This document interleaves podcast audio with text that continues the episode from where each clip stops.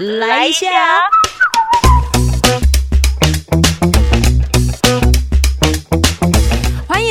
收听周团来一下，我是九九。今天我们要揪团他来投资理财一下。今天的主题叫做股票新手时期的惨痛经验。嗯，我很想跟大家分享一个讯息哦，就是啊，前一阵子阿周在这个广播上面报道这个财经新闻的时候，其中有一则新闻其实让我印象蛮深刻的，就是这一次呢统计就是有关于证券户在八月底开户已经达到一千一百零一点五。万户跟七月底相比呢，其实增加了将近六万户左右，而且在今年的新开户数呢，已经有超过了四十四万户。这其实已经可想而知，说它的那个热度是呃非常非常热情的这样子在台股当中涌现。可是啊，这也表示说，也许新手都有在这个当中。我在前一阵子在这个 IG 上头看到了一篇内容，它实在是太吸引我的目光了。这个。吸引我目光的内容呢，他就是提到了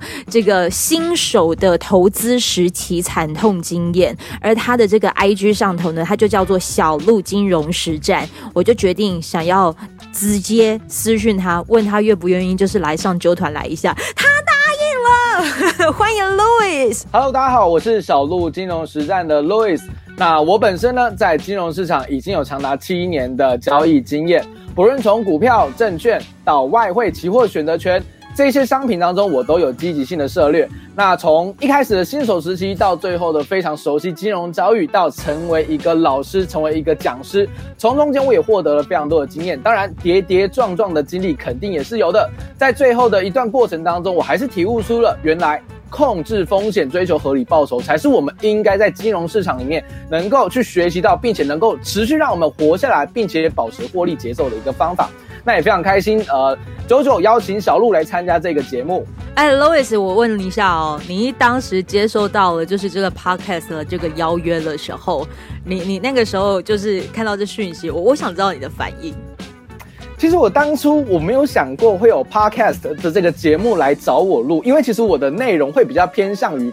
投资理财嘛，其实我一直觉得投资理财感觉很大众，又感觉没那么大众。嗯，因为大部分的人还是喜欢在 Instagram 上面可能看一些娱乐相关的内容，反倒是我们这种投资类型的相对冷门一些。但没想到会有 Podcast 来找我录，我觉得一开始蛮加 蛮惊讶的。不是，因为我必须要说，就是我的听众群也包括我自己，可能都刚好是在比如说二十二到三十五岁之间，然后刚好这样子一个年龄，他又刚好是呃，可能在认识。呃，新手投资就是跟投资理财相关的讯息，所以我就看到你的那一篇，你当时写的那个什么股票的惨痛经验，我觉得太接地气了。然后我之前前面就是有想到说，就是很多的新手时期，人家就讲说哈，不是得到就是学到，你一定有历经那个金钱损失的那个惨痛经验。可不可以针对这样子的一个主题内容，你来跟我们聊一聊你当时新手时期的经验，好不好？其实一开始进到股票市场哦，在这边跟大家先做个简单的介绍好了。我大学时期啊，其实跟财经科系、财经相关的领域一点关系都没有。我大学时期读的是教育学系，其实我的同才们、我的朋友们全部都去国小当老师了。那我本身在一开始的时候，其实对于呃教育这个行业是非常非常有热情的。那没想到在大一呃修了一门通识课之后，就完全改变了我的人生。在当时啊，有一门课程，那门课程非常的有名，大家只要上网 Google 一下“职场生存学”，你就可以知道我读哪个学校，你就可以知道那门课到底有多夯。嗯，那门课程基本上老师就是这呃跟大家去做分享，尤其是大一新生。其实你出了社会之后，你想要维持一定的生活水准，想有一定的生活品质，你是需要有一定的金钱支撑的。对于当时大一的我来说，老师发了一个作业，那要我们去统计一下。哦，你本来你想要有什么样的人生规划？你的生活品质、你的娱乐费、哦，你的食品，或者是你的生活费等等，你有什么样子的规划？结果我规划完我的这个呃人生的这个理想的生活品质之后，其实我有吓到，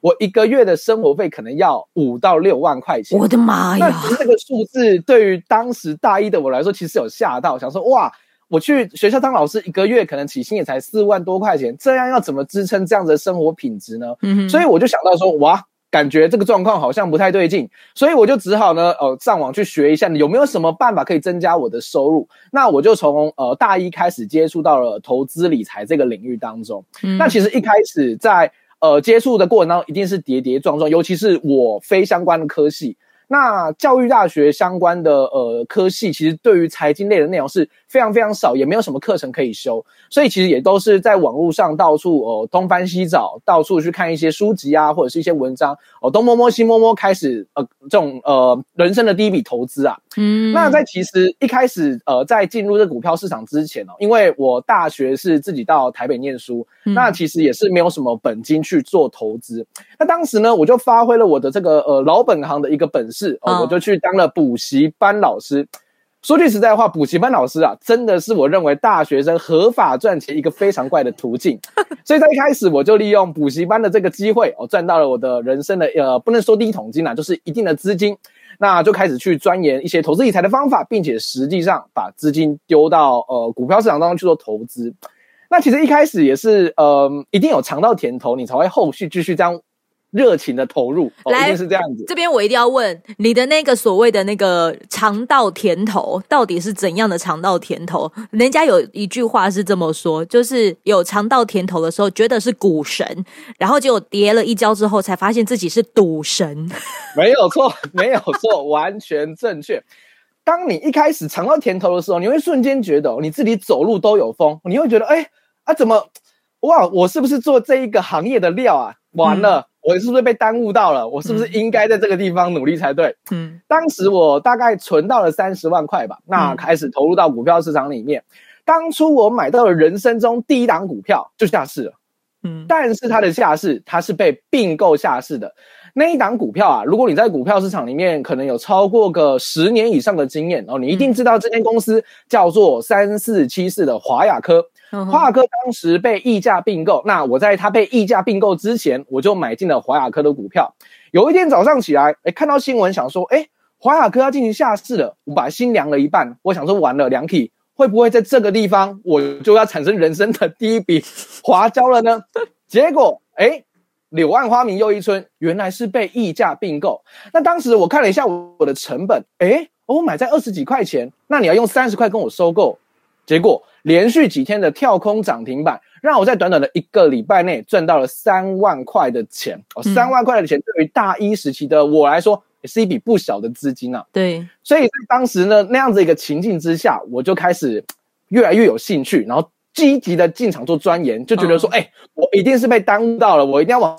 往这个领域发展哦。所以在教育系学校课程当中，就会变得比较像。比较像兼职一样，我学校就是有点呃要去不去的，啊，或者是都在做自己的事情这样子。你变成是你的本物已经被耽耽误了啦？没有错，没有错哦，所以就往那个方向去做发展。哦，那后续也就是积极的钻研，当然也是呃到处看看一些资料啊，翻翻书哦，就往每一个方向去做研究。嗯，当然在股票市场里面啊。所有的投资人，我认为哦，就我所知，大家一开始接触到这个呃证券投资的这一块，要进入到股票交易的这一块，一定会先从一个面向开始分析，那就是技术面。技术面也就是看那个技术线图有没有？嗯，很多的投资人非常爱看那个线图，有没有？都说哎呀，这里黄金交叉了啊，这里怎么样了？这里死亡交叉了啊，我那个什么那个 K 线怎么样？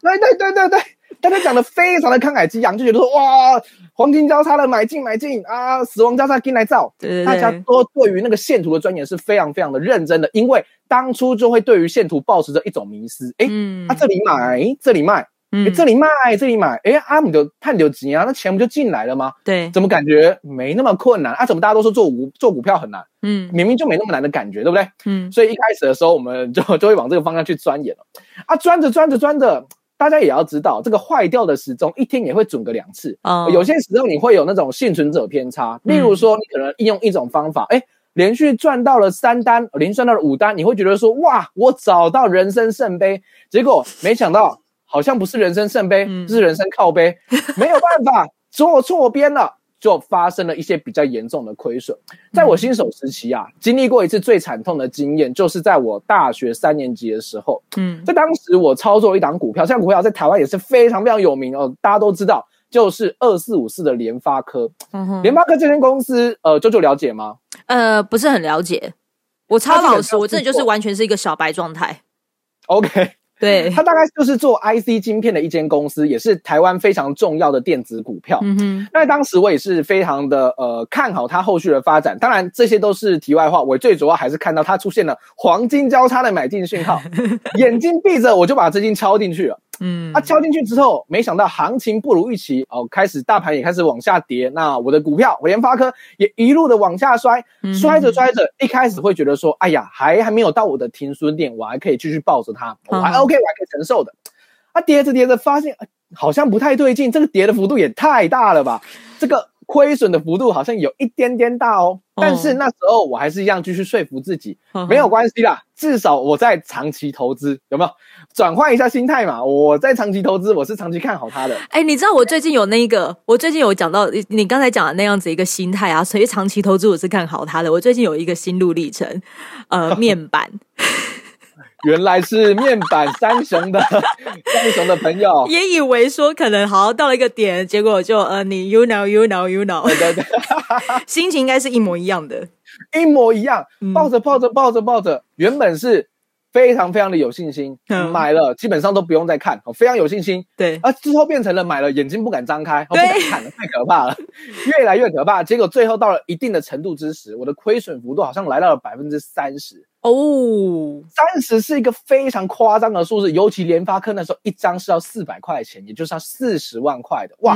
十二万的亏损，这对于一个大三的学生来讲，那心理怎么承受得住啊？哇，承受不了。当时真的是睡不太早，影响到我的真的是生活品质，还有我的整个精神压力。在最后有一天哦，那个真的是跌得太深，我的心里的最后一根稻草直接被压垮，直接崩溃，我就忍痛割肉，我把它卖出去。在一开始啊，如果你只是在呃小小亏损的时候，你可能只是呃断个脚踝，呃断个小腿都还好。但因为这次三十 percent 实在太痛，那个砍下去人的一半都不见了。对，所以对我来说，哇，那个那个痛楚真的是非常非常的难过。那当时我在我的电脑前按下卖出那个按钮的时候，其实我就是瘫坐在我的椅子上，然后全身冒冷汗。你的手是不是也也开始就是啊？啊，损！我跟你讲，这损失的那个心态永远都会是比那个获得的心态还要再大两倍。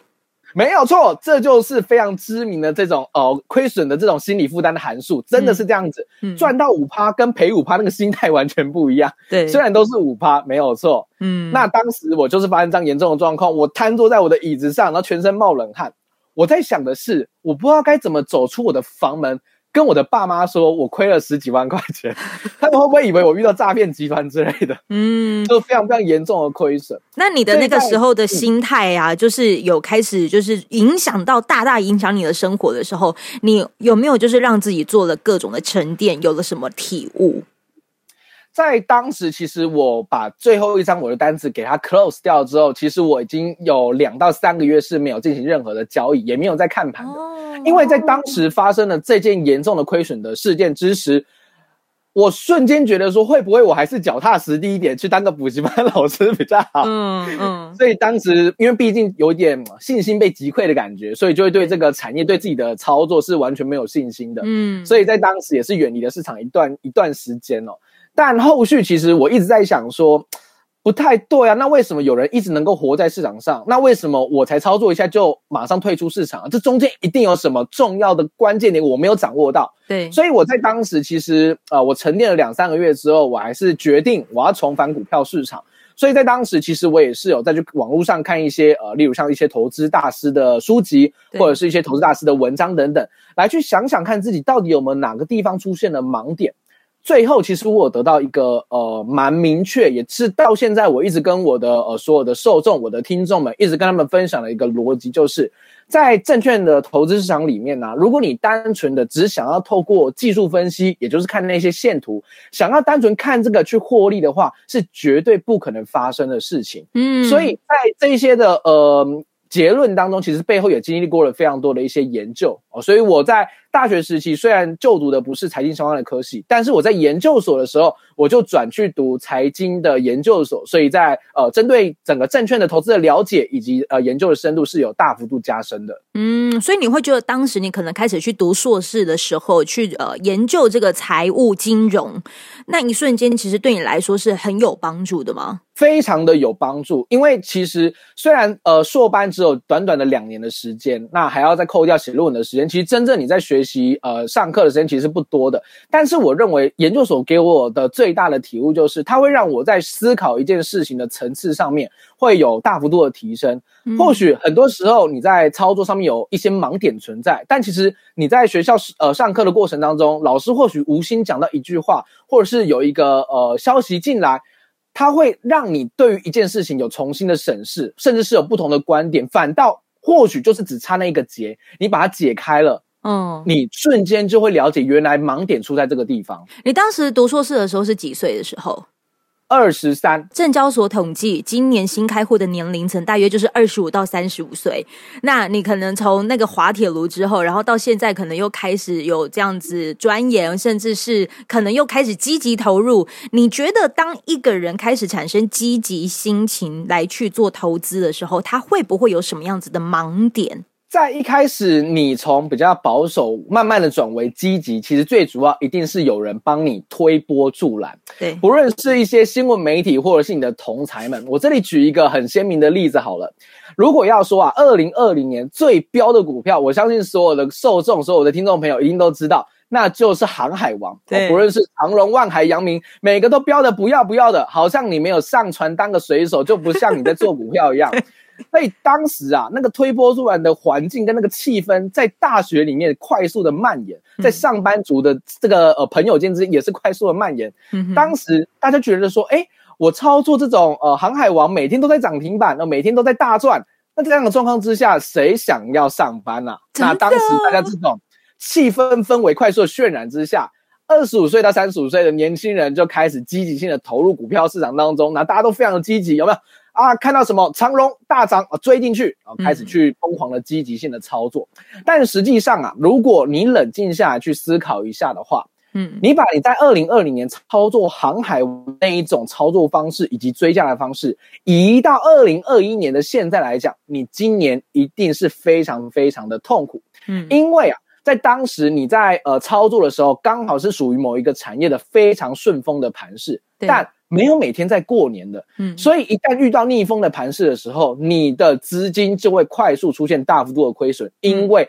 盘势完全不适用你的交易策略。嗯，所以在当时，如果你从呃这个整个环境上面去积极性的受到影响，并且积极的投入股票市场，二零二零你或许盆满钵满的。二零二一就不太好说了，这样子。对，真的是这样。而且我必须要说，你在媒体工作，你接收到的声音一定会超多。可是如果你没有这个相关的这个一些知识帮助你的话，你很容易会被这些风向给左右。所以，如果我的听众真的就是有二十五岁到三十五岁，真的有参与投资的话，你以你自己的惨痛经验，我知道其实你也就是有讲到说，因为现在都有很多的那些学派嘛，就像你有提到什么消息面、技术面、基本面哦这些的各种的。单一分析面相，如果真的就是让你有这些体悟的话，你的那个静下心来得到的那个结果，你可不可以跟针对那个投资心法、心态上的调整，可不可以跟我们分享一下？我们讲最近积极投入股票市场这二十五到三十五岁年轻人好了，其实年轻人一开始进到这种股票市场里面，一定都是抱持着这种远大的理想、远大的梦想。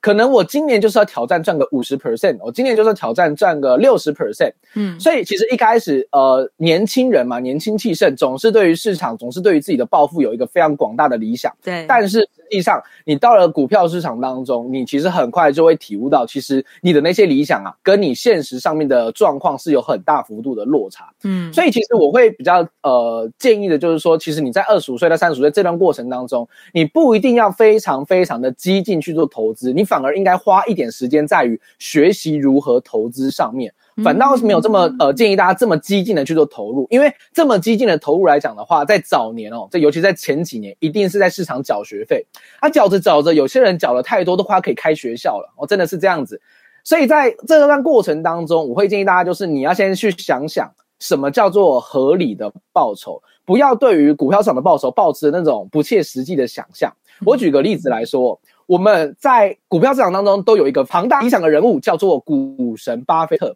他平均一年的收益率是百分之十八，诶，百分之十八就可以被称之为股神。那那个五十趴、六十趴的那些想象的投资人，他有些时候可以冷静下来，好好思考一下自己是不是有点比较呃好高骛远的状况，跟实际有点大幅度的落差。嗯，所以在二零二零年。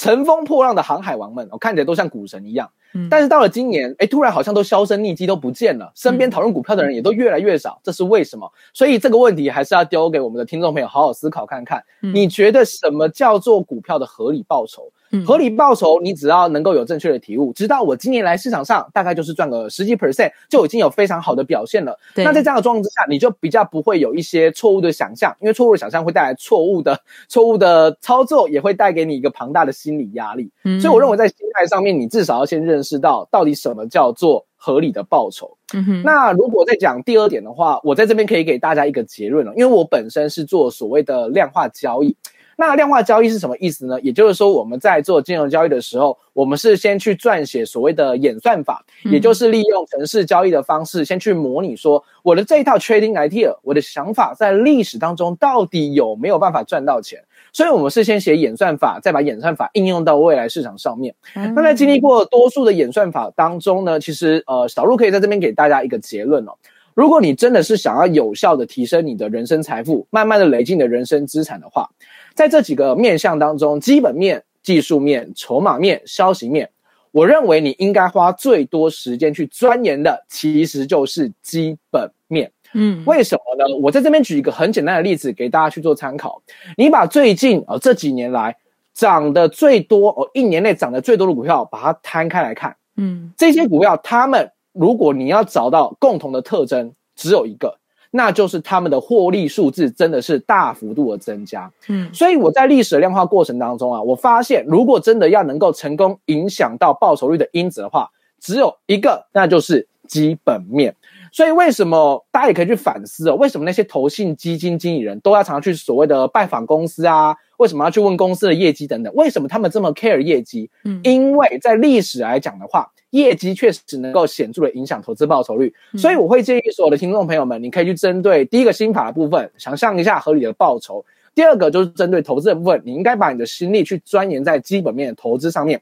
对于你整体的投资的一个绩效会有显著的帮助。更钻研的会是说，针对于一间公司它的产业前景，还有它目前的获利能力，以及跟同业相比它的产业的竞争力等等的，我们会去针对这一个个股去做一下估值，它大概会有什么样的价值存在。那当股票的价格越来越靠近那个估值的时候，我们就会发现说，其实这个地方可能已经到它非常合理的市价了。市场上只愿意花二十块钱去买，你说现在不小心来到二十三块了，那买的人就会越来越少，因为太贵了，嗯，所以如何去评估一间公司的合理估值，就是我前面提到像是合理报酬的一个估计这样子。你如果真的没有做这么多的时间，可能去做各种的分析的时候，就很像是 Louis 说的，基本面至少你要很清楚，这个是你可以花一点时间去做。我们可能没有办法太多时间去看 K 线图，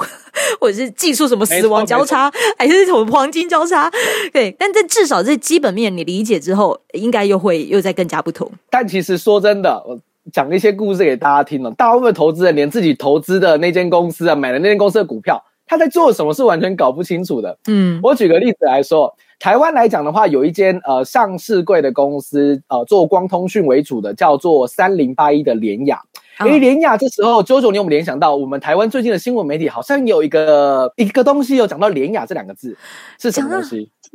电动车吗？不是。我们的国产疫苗不是有两间公司吗？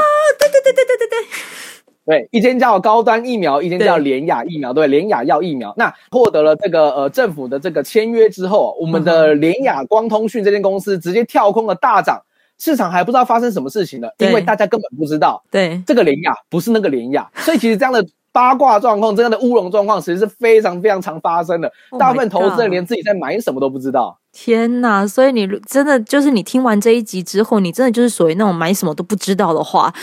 兰 K 啊，你还年轻，路要走久一点，好不好？从此时此刻，你可能要稍微再改一下。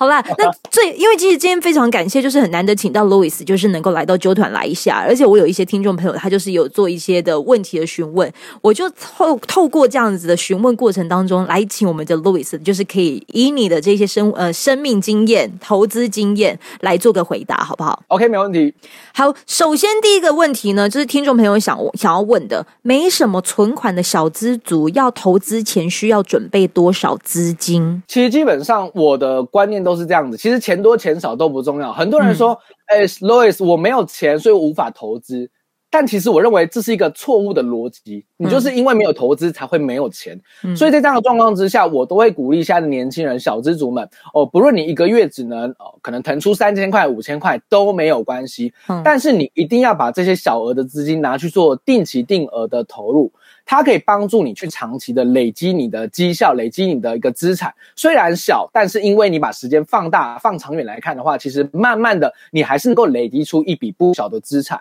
所以我都鼓励一下年轻人哦，不管如何，你还是尽量腾出一笔小钱哦，慢慢去做长期性的。定期定额投资，它真的能够帮助到你累积一定的人生资产，这是真的。呃，你只简单的三千块、两千块，而且现在其实很多都是那一种一千块，你也可以就是直接买个股这件事情。有些银行甚至它的那个手续费只有一块钱，它是是可以慢慢累积的。好，下下一个问题，基金和股票到底应该从什么开始入手？哇，这个问题可能如果真的要讲老实话的话，怕会得罪一些人呐。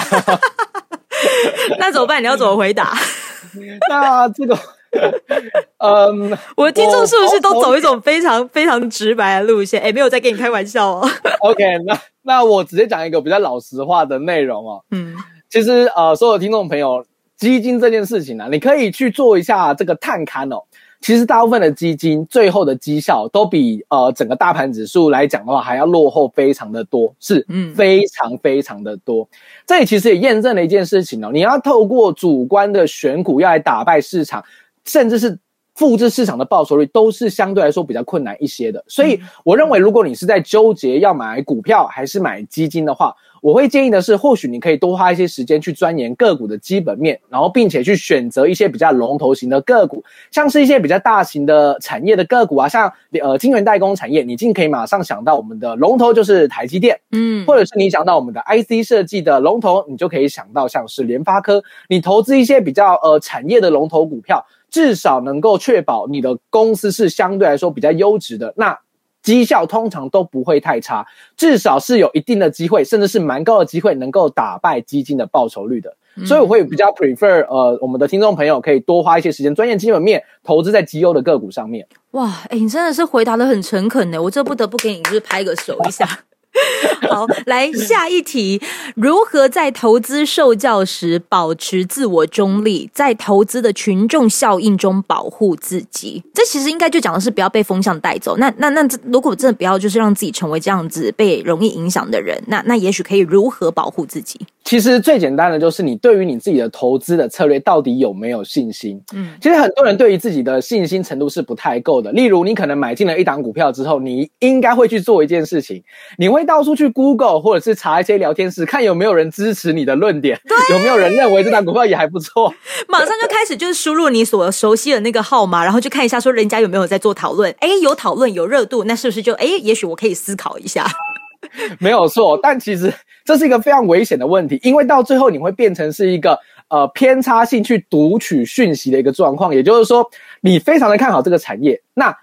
关于这个产业不好的新闻，你都不想点进去看，因为你认为这个对你来说没有价值。那最后你就会有着选择性的偏误，选择你所相信的，但它跟事实或许不是这么的相关哦，所以会有这样的问题出现。那我自己本身会比较呃建议我们的呃听众朋友可以去思考一件事情，就是。你要先想想你的策略，它背后的逻辑到底是什么？它到底是遵循什么样的方法？例如，以我在自己实际上有在使用的一些策略来讲的话，它就是非常尊重公司的基本面，因为我永远相信一件事情：一间公司如果它的获利的能力是真的有显著提升的。股价绝对会还他公道。嗯，所以在这样的状况之下，你已经有非常笃定的信念，你相信这件事情会持续性的发生。那各种的消息，不论是利多利空，呃各种杂音的消息，基本上你都只要用这一套你自己安排、你自己规划的准则去判断，到底有没有出现状况。如果没有的话，我都会把那些其他的所谓的杂音哦，当做是茶余饭后的话题，哦稍微 view 一下而已，我看看人家在讲什么哦，好，这样就 OK 了，它不会影响我对于一件事情的判断，因为我的准则已经确立了，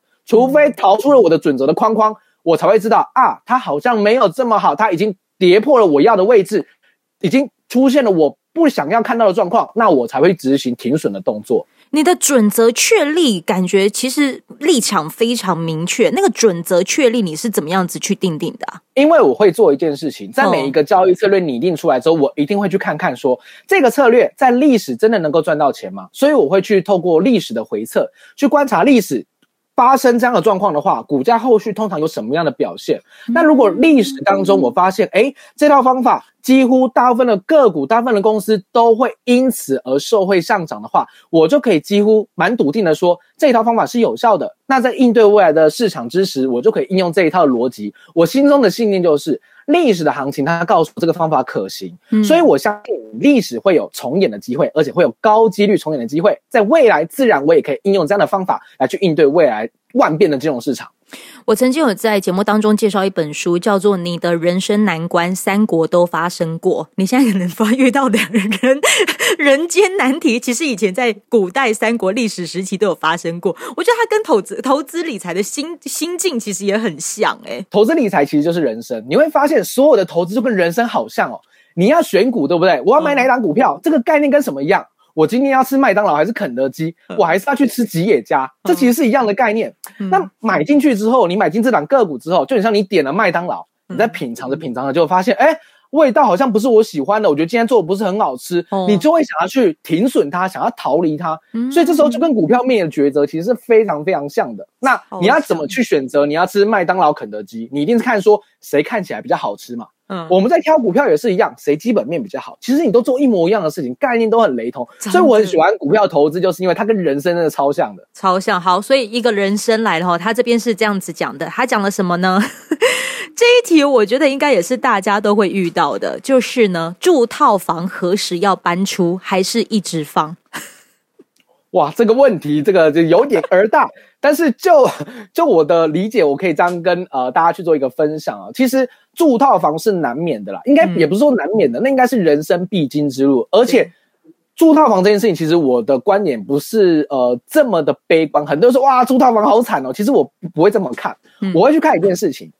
一年期的定存的利率，九九知道多少吗？一年期的，一年期定存。大概一年期的定存是不到一趴，没有错，大概零点七到一个 percent，哇其实非常非常的低。那这时候你就要去思考一件事情哦，然后第一个。你发的那间公司啊，你投资的那间公司啊，它到底有没有发放股利？就是它到底有没有分红？嗯，如果它有分红的话，你去算一下它分红的那个值利率，也就是它分红的那个比例有没有超过银行的定存？嗯，如果有的话，那代表说你这间公司你投资它，你至少不亏，你至少领到比定存还要高的利息，没错，至少你有这一个保障。第二个就是你套牢的幅度哦，如果你套牢幅度其实没有说非常非常深的状况之下。并且公司的业绩也没有出现显著性的衰退，那其实持续性的呃往上涨的机会还是存在的，所以也不必这么的悲观这样子。但实际上，如果呃再往下讲一点的话，在投资之时，你遇到套房啊，或住到套房啊，我自己的个人心态就是，如果这间公司它在未来一年内能够解套，并且让我赚到五 percent 以上的报酬率的话，其实根本不亏的。哦，其实根本不亏。那你要怎么确保说它一年之后有机会解套，甚至是让你赚到五趴呢？这个时候还是要回归到我刚刚其实前面有提到的内容，那就是公司到底有没有在持续性的赚钱，而且它的赚钱能力有没有持续性的增长。如果有的话，其实基本上都不用太过担心，套房顶多住个一两年，你都会成功解套，直接从里面搬出来。但如果你的公司是那种哇啊，业绩兵败如山倒啊，越来越惨，非常非常惨烈的状况之下。那这个套房可能要住的非常非常久，那可能有一个反弹，我都会建议你说，或许哦，你可以不要在这边跟他长生地久，你可以先把资金抽回来，或许去做其他的投资会更加有效率一些。我有个感受啊，就是当你可能就是你是本身在没有做功课的前提之下，你就进去了。那如果你可能拥有它，你也睡不着，那就放了它。那如果你没有买了它，你也睡不着，好，那你就拥有它。没有错，这也是一个方法啦。这也是一个方法，没有错。那个那个心态真的实在是太难拿捏，跟人生很像啊，狼 K。这就是人生啊！哦，不可控因子太多了，真的。好，那在下一题哦，就是呢，呃，要怎样才不会买到地雷股？其实地雷股他们都通常有一个共同的特征，因为其实股价通常会领先反映很多的事情。对，例如说有一间公司，它可能已经涨上去，哇，已经飙了一倍了。这时候你在网络上查，都会想说奇怪啊，就是查不到它到底是涨什么。嗯，但是当它再继续往上涨，可能已经涨了两倍的时候，新闻媒体就会放出消息了。哦，原来是在涨这件事情哦。嗯，所以其实股价会领先反映所有的消息。那但是如果你要确保说你不要买到地雷股，除了基本面，你一定要去做钻研公司到底有没有一些财务上面的状况以外，其实你可以去相信一件事情，那就是金融市场永远有人会早知道，永远有人比你先知道这个消息。公司出状况了，谁一定先知道？一定是公司的老板，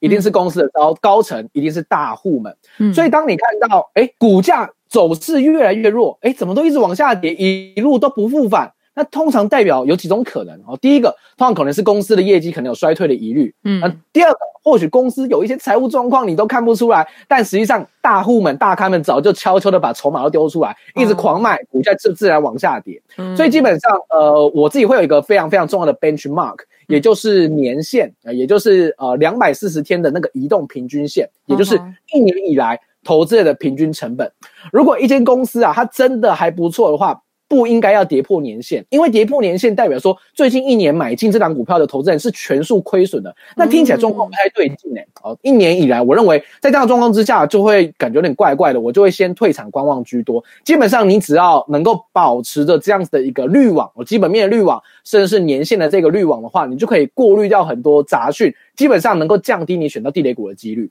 哇，这个这个也解说的也太精辟了！你应该真的就是从那过程中，你太懂年轻人的心态了，对不对？年轻人，因为我自己也是年轻人啦，哎，我也是年轻人。对，就是因为我我觉得人生最幸运的就是刚好可能跟你年近相仿 相仿的人，而他刚好又有做功课的情况之下，我觉得他是有一个资讯上的交流是很好。而且你会发现到，我们并不是在讲所谓的投资理财这件事情，就推荐你要买什么什么什么，不是，而是你要把你的心态先调整好，这样你看。到任何的数据的波动起伏，不会影响到你的本业、你的人生，跟你现在目前在做的事情，我觉得这才是最重要的。没有错，一定是这样子，千万不要为了投资理财，为了多赚那一点钱，搞坏了自己的心情跟身体，那是没有意义的，真的没意义。好了，我最后两个问题好不好？储蓄险算是投资吗？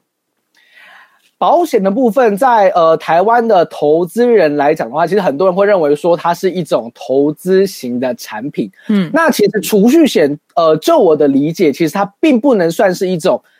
这么偏向于投资，因为其实我们投资，你要知道的是，就我两种钱可以赚。嗯，投资第一个钱叫做资本利得，哇，这太会计名词了，不想听，我翻译翻译给你听，叫做价差。我第一个叫价差。第二个叫做股息利得，也就是发放的分红。嗯，你要投资，基本上就是有这两条的收入可以去期待。嗯，但是投资储蓄险它本身并没有办法显著的带给你第一个，也就是资本利得价差部分的收益。所以对我来说，呃，我的观念认为，储蓄险它并不是一个比较呃偏向于投资型的产品，反而它也比较有点类似于它强迫你去做储蓄，帮助你把一些的钱固定的把它收起来的一个概念为主。嗯，它跟你的个性很很相关啦。每次广播都会听到的广告就是：投资一定有风险，基金投资有赚有赔，申购前应详阅公开说明书。哎，周九也太厉害了吧，这么顺！因为每次你知道在录广告的时候都会听到，他已经讲到重点，投资一定有赚有赔，而那所谓的储蓄险就是强迫存存钱，这还是有所谓的那个落差。好，最最后这个问题，all in 好还是定期定额好？哇，这个问题当 ending 太赞了吧！我觉得这个根本就是整集的精华。很多的人非常喜欢玩所谓的 all in 啊，什么叫 all in？就是说啊我好想上上船当水手啊！大家都在玩长龙，我就给他 all in 下去，这个全部给他塞进去。各位各位各位听众没有？通常塞进去是这样子啊，要么就是赚到人生一夜暴富，要么就是翻船然哦，只有两种下场，它不会让你小赚小赔，没有这件事情，只有大赚大赔哦，只有这样子。对，那基本上 all in 的选择，它就是把你的投资变得像赌博一样，为什么？因为我们在投资理财的时候，总会有看错标的物的时候。对，那你难保你这一次 all in 的时候，你看的是对还是不对？你是没有办法去完全的理解的，因为你事后才知道到底是看对还是看错。嗯，所以在这样的状况之下，all in 是一个非常非常风、非常非常高风险的一个投资方法啊，不能说投资，我修正一下，